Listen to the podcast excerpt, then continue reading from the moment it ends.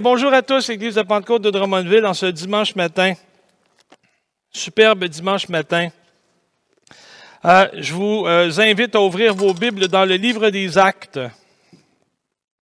Actes des Apôtres. Acte 2. Donc, on va, on va lire dans le livre des Actes. Merci d'avoir vos Bibles. C'est important de l'avoir, d'avoir sa Bible. Anyway, sur ce, Le message de ce matin est sur le livre des actes et il y a quelque chose qui euh, m'a surpris, ben, qui m'a surpris, qui m'a interpellé. Euh, chapitre 2, des versets 42 à 47. Quelque chose m'a interpellé. Je me suis dit, à quoi ressemble mon Église? Par rapport à l'Église du, euh, les, premiers balbutiements de l'Église, c'est l'Église primitive qu'on l'appelle. Je trouve ça drôle. J'aime pas, j'aime l'Église primitive. Ça dit ce que ça veut dire c'est la première Église. Mais euh, primitif, pour nous autres, ça ne veut pas nécessairement dire, euh, ça, ne veut pas nécessairement dire premier. Ça veut dire homme des cavernes. Alors, c'est sûr qu'on ne veut pas dire à quoi ressemblait l'Église à l'époque de son âge des cavernes, mais on veut dire dans ses premiers balbutiements. Hein. Alors, qu'est-ce qui faisait qui a marqué sa renommée que moi je peux reproduire ici? Dans mon église à Drummondville, dans notre église à Drummondville, dans notre communauté? C'est à peu près la question que je me suis posée en lisant le livre des Actes, en particulier ce passage-là, Acte 2, 42 à 47, qui m'a, euh, qui, comme je vous dis, là, qui, euh, j'ai pris le temps de réfléchir à ça et puis de vous concocter un message comme tel. À quoi veut-on que notre Église rassemble?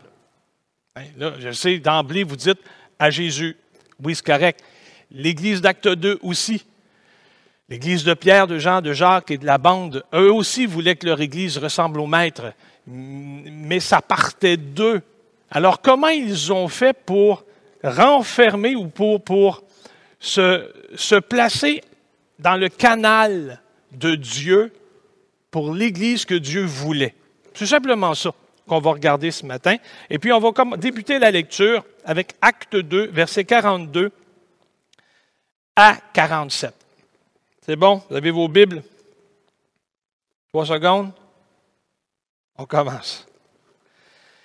Ils étaient assidus à l'enseignement des apôtres, à la communion fraternelle, au partage du pain et aux prières.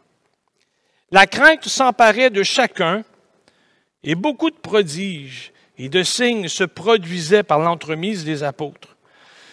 Tous les croyants étaient ensemble et avaient tout en commun. Ils vendaient leurs biens et leurs possessions et ils en partageaient le produit entre tous selon les besoins de chacun. Chaque jour, ils étaient assidus au temple. D'un commun accord, ils rompaient le pain dans les maisons et ils prenaient leur nourriture avec allégresse et simplicité de cœur. Ils louaient Dieu et avaient la faveur de tout le peuple. Et le Seigneur ajoutait chaque jour à l'Église ou à la communauté ceux qu'il sauvait. Hmm. Juste en quelques versets comme ça, Luc installe ce qu'est la pratique de l'Église naissante, ce qui les a caractérisés dès le début. Donc, ils, ils n'ont rien inventé, ils ont finalement que réadapté une pratique qu'ils avaient déjà dans le système synagogal, mais euh, hein, avec quelque chose de plus. Hein. Je parle de pratique. Hein. En quelques versets, Luc installe ce qu'est la pratique de l'Église naissante. Évidemment, je parle de pratique, mais j'ai plutôt l'impression que c'est un réflexe. Un réflexe que je pense conditionné par tout ce qu'ils ont vécu avec le Seigneur durant son ministère. Hein? Parce que je les imagine, hein, après avoir bourlingué de ville en village, ou après avoir accompli une missive particulière que le Seigneur leur a demandé, je les imagine, avoir expérimenté cette sorte d'entraide, hein? d'avoir, d'avoir pris le pain ensemble, une sorte de proximité. Sais, quand le Seigneur dit, venez, venez à l'écart et reposez-vous. Imaginez, là, il, se retire à l'écart pour se reposer avec Jésus. Vous imaginez, là, le temps, le temps béni, le temps de proximité. Hein? Ils ont expérimenté ça, donc, l'entraide, la proximité l'un avec l'autre, la proximité avec le maître, ce qui ne nous est pas possible de faire dans ce temps de distanciation sociale, mais on est là en pensée. Hein? Des gens cette semaine qui nous ont, soumis leur requête de prière. Hein? Je pense à Mme Sylvie euh, qui est à Québec et d'autres ici à Drummondville qui, euh, via l'entremise de, frères, qui ont, qui ont soumis leur requête de prière. On a prié pour eux et puis euh, on en reçoit des rapports qui disent OK, c'est correct, ça a fonctionné, tout est bien. C'est génial. Entraide, proximité, une place où le prochain a sa place, où le maître enseigne, un endroit où on partage un repas. Autrement dit, un endroit, une place où personne ne s'en ira à vide. Peu importe ce qu'il y a sur la table. Quand tu es entre bonne compagnie, c'est bon. Imaginez, là, puis plusieurs commentateurs vont insister là-dessus. Ils étaient d'un commun accord. Ils insistent là-dessus simplement parce que le texte, le livre des actes au complet insiste là-dessus. Là. Commun accord, action de grâce, simplicité de cœur. C'est un, un bel idéal, ça, qui inspire encore l'Église. Commun accord. Ça apparaît onze fois le mot dans le Nouveau Testament, dont dix fois dans le livre des Actes. Il y a comme une insistance. C'est pour ça que les commentateurs insistent aussi. Mais imaginez, là, commun accord, reconnaissance, action de grâce, simplicité de cœur. Donc, notre récit, acte 2, 42 à 47, forme un bloc qui explique l'atmosphère des débuts. Hein? Si vous voulez dire, si vous voulez, moi, mais dans quelle atmosphère on se trouve? Il y a eu 3000 premiers convertis. OK? Juste avant. Puis là, après ça, on présente comment l'Église s'organise avec ces 3000 convertis-là. J'ai lu un texte qui me faisait rire. Hein? Il dit, imaginez, ces, ces, 12 gars avec leurs conjointes, leurs enfants, puis leurs amis qui sont là, qui font une prédication le jour de la Pentecôte. 3000 âmes. Et les gars, ils n'ont plus dormi, là. Qu'est-ce qu'on fait avec ça? Comment on organise la suite des choses? Effectivement. De quel côté lance-t-on le filet? Ça déborde de partout. Et la barque ne s'enfoncera pas. Comment l'Église s'organise après ses premiers, ses premiers succès? Hein? Luc va montrer cette Église-là humaine. Hein? Elle va s'installer, ou elle va installer, dis-je, le royaume de Dieu au moyen, entre autres, de l'Église. Hein? Dieu va faire ça à travers l'Église, mais pas juste à travers l'Église, mais l'Église principalement. Puis là, l'Église, l'Église naissante va s'organiser, elle, pour faire vivre le royaume aux autres en quatre activités. L'enseignement des apôtres, la communion fraternelle, le partage du pain, la pratique de la prière. Les quatre activités essentielles qui forment la communauté de foi de la première heure.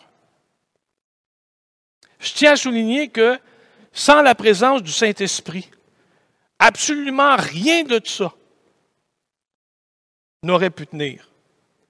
Pensez-y, là.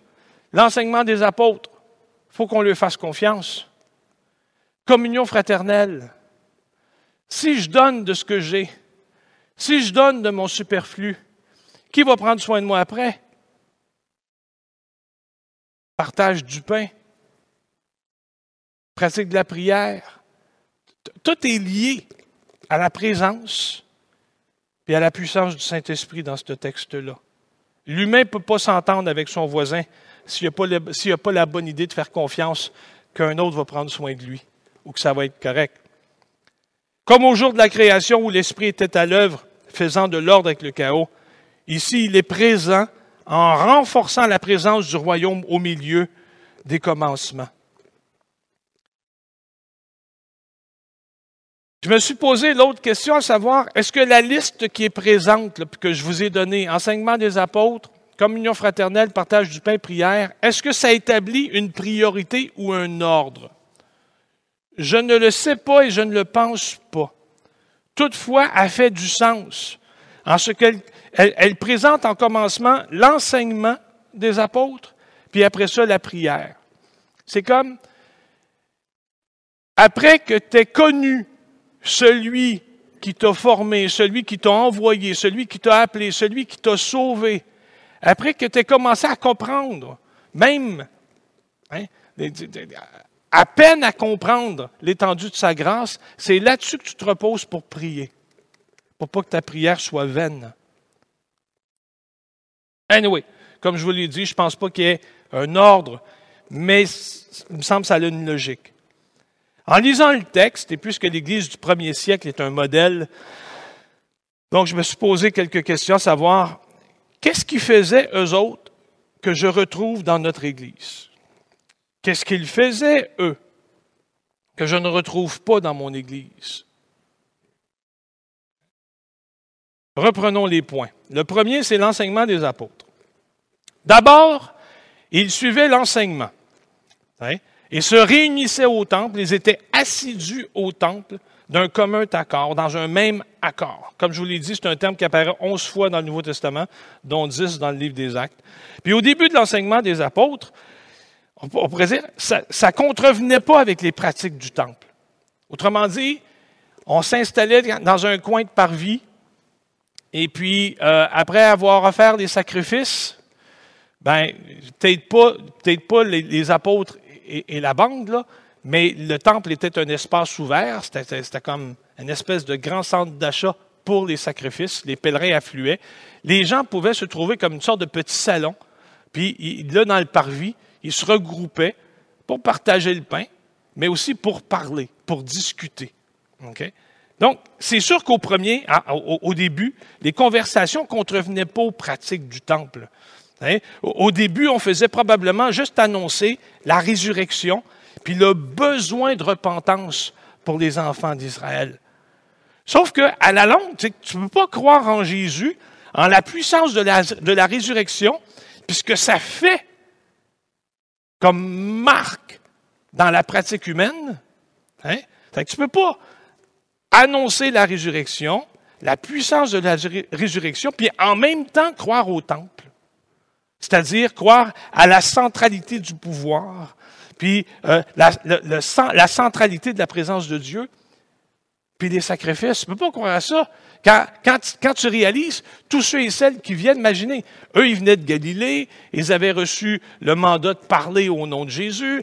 Bon, ils, ils ont commencé à le faire à partir, de la Pentecôte. Puis là, ils sont réunis dans les parvis, les gens leur posent des questions, et tranquillement, il commence à comprendre l'universalité de l'œuvre de, Dieu en Jésus, c'est-à-dire le salut s'applique à tous.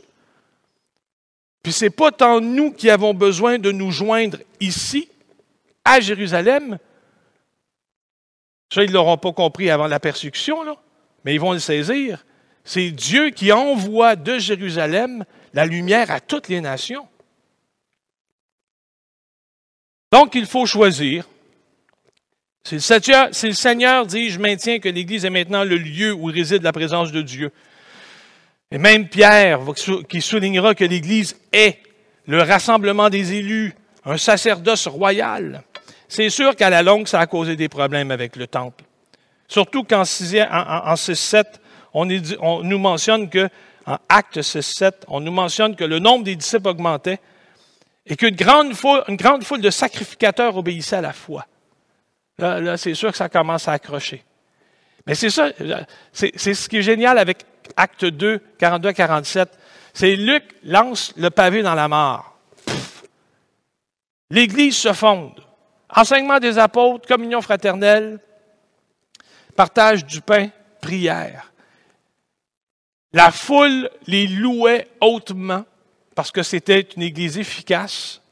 La foule les louait hautement et le Seigneur ajoutait tous les jours à l'Église ceux qu'il sauvait.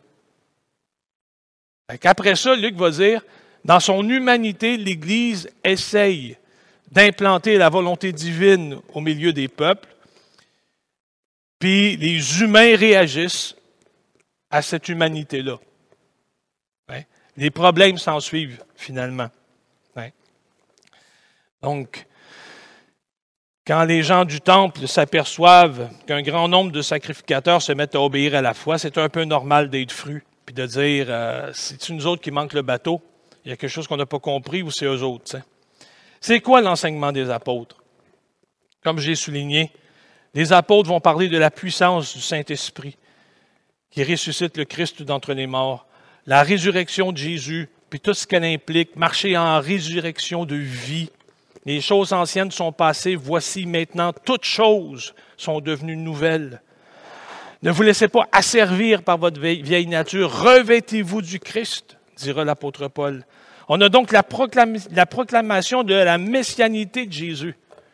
Nul ne viendra ou ne pourra venir au Père que par lui.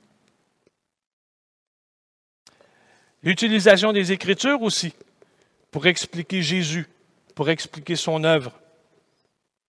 La loi, les prophètes, les écrits ne parlent-elles pas de moi, de dire Jésus aux disciples d'Emmaüs? Donc, on n'a pas de souci avec ça. Dans notre Église aussi, on réalise qu'il faut garder la proclamation de Jésus Sauveur au centre de notre enseignement, au centre de notre mode de vie. Hein? Vivre le salut qu'il nous a acquis par son sang. La communion fraternelle. Donc, dans cette section, Luc va dresser un portrait d'une Église généreuse et, comme j'ai souligné, humaine, avec tout ce que ça comporte. Ils avaient des agapes ensemble. Là, Michel Genet va saliver hein, avec ses lunchs une fois par mois. Ils avaient des agapes, des vrais agapes. Il y avait une entraide avec les gens. Les gens qui avaient moins de tout en sortant de l'Église. La, la gap permettait au plus grand nombre de manger. Si ce n'est pas à leur faim, au moins manger un peu. Puis cette mise en commun a comme inspiré des gens ordinaires à faire des choses extraordinaires. Ils sont devenus créatifs, ils sont devenus généreux. Même certains, dit le texte, se sont mis à vendre de leur superflu pour remettre l'argent aux pieds des apôtres. Ça, c'est intéressant là, parce qu'ils vendent de leur superflu pour remettre leur argent aux pieds, aux pieds d'inconnus. Et c'est là que l'Église se retrouve avec la responsabilité, à l'époque, l'Église se retrouve avec la responsabilité et le mandat d'assurer une aide plus régulière que ce que pouvaient procurer les agapes. On vit dans un pays, au Canada, où on prélève un impôt sur notre revenu. Autant comme ouvrier que comme entreprise, on nous prélève des impôts, puis on chiale. Mais c'est justement pour qu'il y ait moins d'indigents, le moins d'indigents possible en notre pays, en notre province, en notre ville, si on réduit. Mais on réalise que le gouvernement ne peut pas tout faire. Alors les municipalités prennent le, relais, puis ils travaillent au bien-être de leurs concitoyens désœuvrés, puis ils vont supporter dans leur budget euh, des organismes hein, qui aident à soulager les souffrances puis alléger la misère. Mais la ville ne peut pas tout faire. Alors nous, on retrouve les églises, puis divers organismes des organismes communautaires aussi qui vont s'impliquer. Parce qu'en tout et partout, tout ce monde-là réalise qu'il y a des injustices en ce beau monde, puis que ce n'est pas correct de laisser les gens souffrir comme ça. si vous ne pensez pas au mouvement du Saint-Esprit pour convaincre les cœurs, moi je ne sais pas à quoi vous pensez là. Mais cette pensée-là d'entraide, vient de Dieu.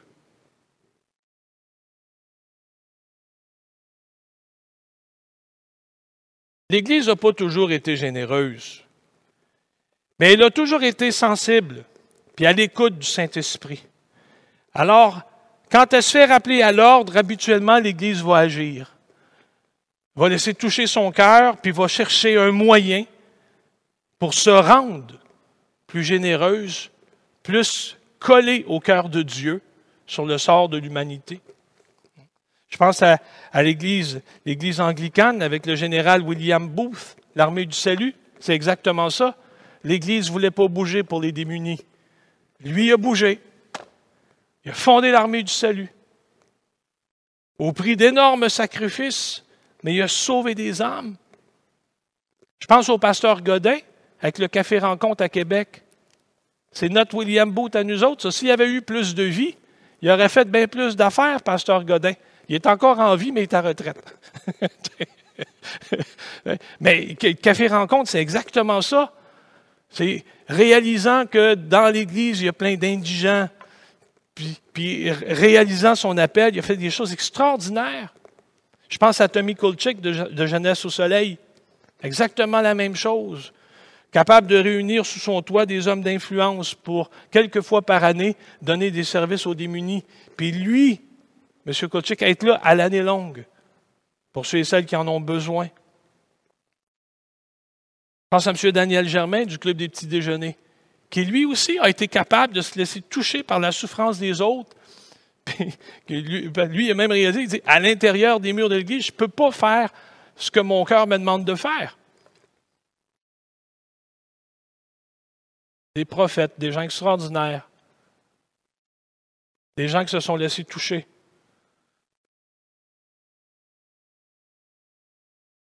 Ici, à Drummondville, dans notre Église, à notre manière, on agit par notre service d'entraide, le bon samaritain. On réalise par contre que la détresse humaine est tellement plus grande. Il y a tellement plus à faire. Il n'y a pas juste les estomacs qui souffrent. Mais j'ai confiance. Je sais que Dieu est notre guide, puis qu'il ne manque pas d'imagination. Il sait ce qu'on peut faire. Puis il essaie de, mettre dans notre cœur l'image de tout ce que lui peut faire et veut faire. Luc va montrer que l'arrangement, cette solidarité n'était pas sans problème. Il y a des gens comme Ananias Saphira qui n'ont pas compris le principe et qui ont agi par convoitise dans Acte 1, 5, 1 à 11. Les apôtres ont négligé de prendre soin des veuves grecques. D'autres n'ont pas reçu d'aide à cause de leur théologie ou de leur origine ethnique dans Acte 6, 1 et suivant. Hein? Remarquez comment, je trouve, ça, je trouve ça superbe. vous avez Acte 6, 6 à comparer avec Acte 2, 47. En 2, 47, ça dit Dieu ajoute à l'Église ceux qu'il sauve. Et ici, chemin faisant, au terme de, l'ambiguïté ou de la chicane avec les, les, les, les, hellénistes, puis là où ils vont fonder, où ils vont élire des diacres pour servir aux tables, hein, on, on, a, on, a, le contraire. Donc, dans Acte 2, 47, Dieu ajoute à l'Église ceux qu'il sauve. Chemin faisant, on assiste à la multiplication des services ou des ministères, si vous préférez, et on va terminer cette section-là en disant, et le nombre de disciples s'agrandit. Ça, je vous dis, le Saint-Esprit dans l'affaire, ça aurait éclaté. L'Église a eu 100 millions d'occasions dans ses premières années d'existence d'éclater. Et le Saint-Esprit est toujours intervenu. Dans Acte 2, 47, Dieu ajoute à l'Église ceux qu'il sauve. Et dans Acte 6, 6, après les arguments, après l'élection de diacres, c'est le nombre des disciples qui grandit. Si dans l'analyse, je me rends compte que je peux faire plus dans, mon, dans ma communauté, que je peux faire plus dans ma ville, je note aussi que je ne veux pas faire comme l'Église du début, c'est-à-dire je ne veux pas qu'on catalogue les gens. Je veux pas qu'on leur appose des étiquettes. Hein? Les, apôtres, dans, le livre des Actes, ont délégué leurs tâches. Puis justement, à des diacres qui n'étaient pas tous des juifs, des judéo-chrétiens, mais des héléno-chrétiens, si vous préférez. Les apôtres ont délégué leurs tâches. Ils ont travaillé très, très fort à reconnaître et à défendre la diversité de l'œuvre de Dieu. Surtout l'apôtre Paul. Hein? Eux non plus n'ont pas voulu cataloguer les gens, les catégoriser. Hein? Ils, ils ont travaillé tellement fort à défendre l'Église, à défendre cette communion fraternelle, à défendre cette solidarité financière. Les, églises de l'Achaïe ont envoyé de l'argent aux judéo-chrétiens de Jérusalem parce qu'ils avaient faim. Des, gens dont ils ignoraient l'existence avant que Paul passe les évangéliser, ça c'est la ville de Corinthe. Et pourtant, ils se sont dépouillés pour des étrangers parce qu'ils avaient faim. Ce qu'ils avaient en commun, leur foi en Jésus. C'est ça qu'on fait ici. Dans la mesure de nos moyens, puis dans la mesure des moyens que Dieu place entre nos mains. Il y a le partage du pain. Le partage du pain que Paul mentionne, ou que le livre des Actes souligne, c'est ça, c'est Luc qui écrit là. Donc le partage du pain, ça n'a absolument rien à voir avec la célébration du repas ou la Sainte Seine. Ça n'a rien à voir avec ça. Luc ici rappelle une pratique juive. Les familles qui se rendaient à Jérusalem pour présenter leur offrande au temple pouvaient rester et attendre les autres parce qu'on voyageait en groupe, c'était plus sécuritaire. Alors, ils mangeaient souvent de fois sur place et partageaient leur repas, hein, comme un immense pique-nique des gagnants.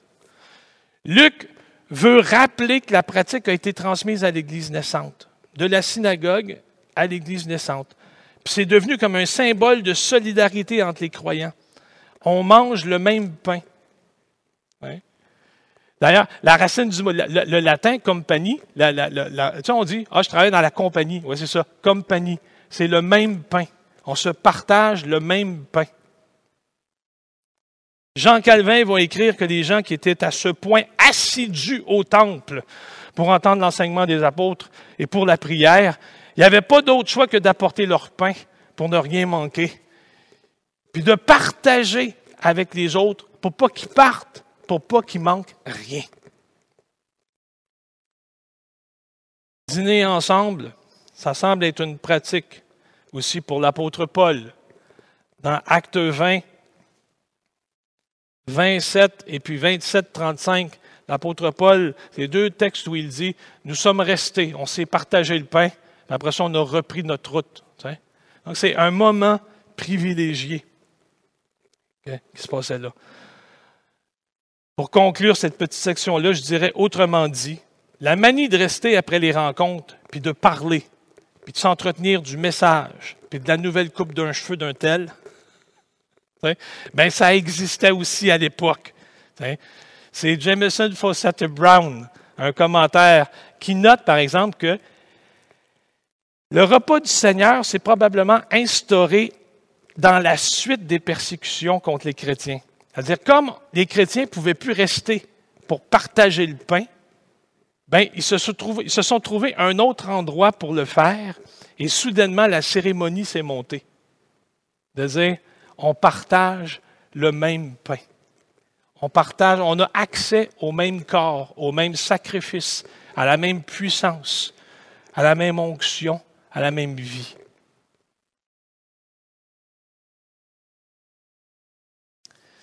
L'exercice de la prière.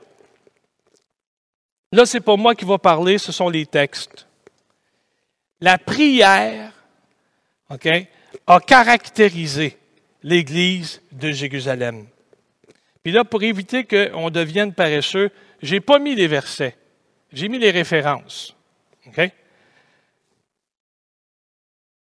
Dans Acte 1, 14, la prière caractérisait l'Église à Jérusalem. Acte 1, 14. Tous, d'un commun accord, étaient assidus à la prière avec des femmes, Marie, mère de Jésus, et des frères de, euh, de, celui-ci. Dans Acte 4, verset 31, nous y lisons. Quand ils eurent prié, le lieu où ils étaient rassemblés trembla, et ils furent tous remplis de l'Esprit Saint. Et il disait la parole de Dieu avec assurance. Acte 6, et versets 4 et 6. Quant à nous, dira l'apôtre Pierre, nous nous consacrerons assidûment à la prière et au service de la parole. Verset 6 aussi. Allons à Acte 12. Acte 12, verset 5. Pierre était donc gardé dans la prison, mais l'Église priait pour lui avec ferveur. Et verset 12, quand il eut compris, quand il eut compris, il se rendit à la maison de Marie, mère de Jean surnommé Marc, où bon nombre de gens étaient réunis et priaient. Jérusalem est donc une ville marquée par la prière. Il y a aussi l'église d'Antioche qui va pratiquer la prière. Dans Acte 13, 3, il nous dit, après avoir jeûné et prié, ils leur imposèrent les mains et les laissèrent partir. Hmm. Paul et Barnabas, mis à part pour la mission. Dans Acte 14, 23, ils leur, ils leur désignèrent des anciens dans chaque église, et après avoir prié et jeûné, ils les confièrent au Seigneur en qui ils avaient mis leur foi. Étienne, dans Acte 7, 59, va prier. Va même prier pour ses persécuteurs. Seigneur, ne leur impute pas ce péché, comme le Christ en croit. Pierre va prier dans, dans Acte 3, 1. Pierre et Jean montaient au temple à l'heure de la prière, la neuvième. Hein? Puis en, faisant, ils vont avoir guéri quelqu'un, guéri un homme. Dans Acte 8, 15.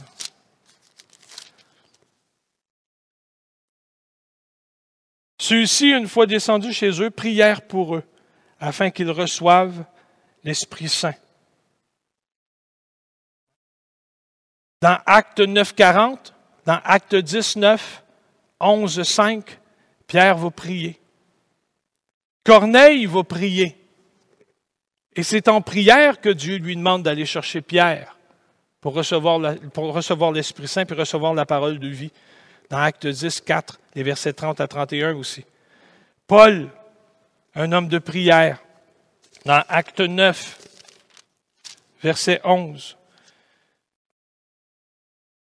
Je suis là, Seigneur. Et le Seigneur lui dit, va dans la rue appelez la droite, dans la maison de Judas, un homme nommé Saul de Tarse, car il prie. il a vu en mission un nommé Ananias qui entrait et lui imposait les mains pour qu'il retrouve la vue. Ananias est éveillé en, en, en vision parce que Paul prie. Paul cherche. Paul a besoin. Et Dieu va aller réveiller un serviteur dans la ville il va lui donner les indications pour aller parler à Paul. Dans Acte, 16, 25, dernier texte que je vais lire, je vous donnerai les autres références. Vers le milieu de la nuit, Paul et Silas priaient, chantaient les louanges de Dieu. Les prisonniers les entendaient. Tout à coup, il se produisit un grand tremblement de terre. Les fondations de la prison ont été ébranlées. À l'instant même, toutes les portes s'ouvrirent.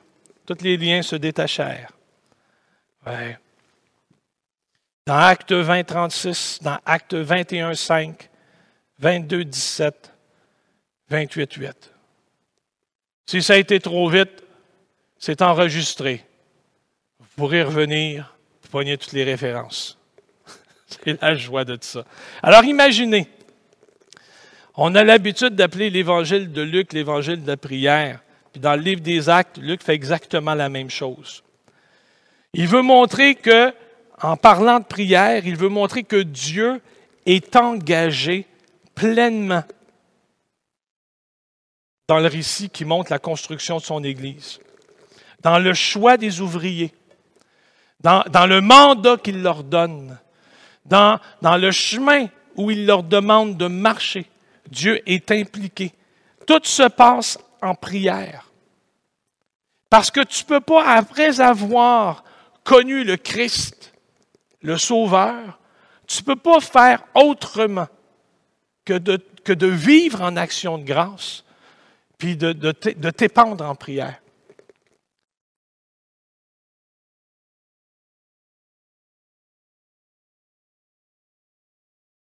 C'est Dieu qui reçoit les requêtes. C'est lui qui reçoit les actions de grâce. Et Luc va montrer le lien qui unit les églises. Les églises qui sont unies dans la prière pour la mission, pour la moisson. L'Église ne peut pas se permettre de faire autre chose que ce que Jésus a fait. Sa vie était baignée de prière.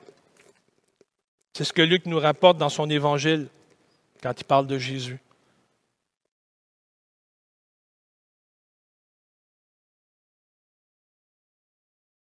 Ce que l'Église du livre des actes a refusé de faire, c'est ce que je nous invite à faire aussi.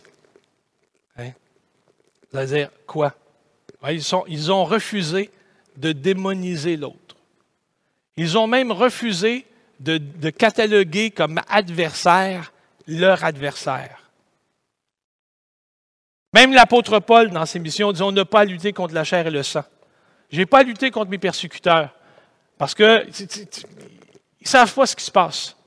Ce pas des victimes, mais ils ne savent pas ce qui se passe. Ils ne savent pas au nom de qui ils agissent. Je n'ai pas à lutter contre la chair et le sang.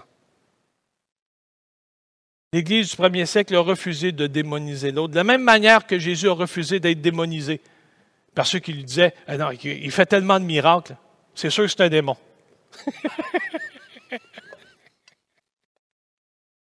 Conclusion. Conclusion. Il, fait trop de bonnes choses. Il ne peut pas être safe. C'est trop incroyable ce qu'il fait. C'est sûr que un démon. Jésus a refusé ça. Il a refusé l'étiquette. C'est vous qui êtes des enfants du diable, les enfants du père du mensonge? Si vous ne vous repentez, vous périrez tous également. Jésus a refusé d'accoler des étiquettes à ses adversaires. Hein? Savez-vous de quel esprit vous êtes animé? Ça ne marche pas avec l'enseignement de Jésus. Jésus a ouvert la porte, Jésus a ouvert les bras, Jésus a donné sa vie, a versé son sang pour le monde.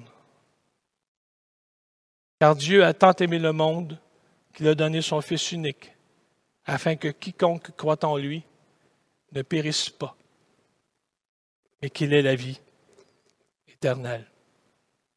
Seigneur, bénis ta parole ce matin à nos cœurs. Donne-nous d'être une Église à ton image, une Église triomphante, pas triomphaliste, une Église triomphante.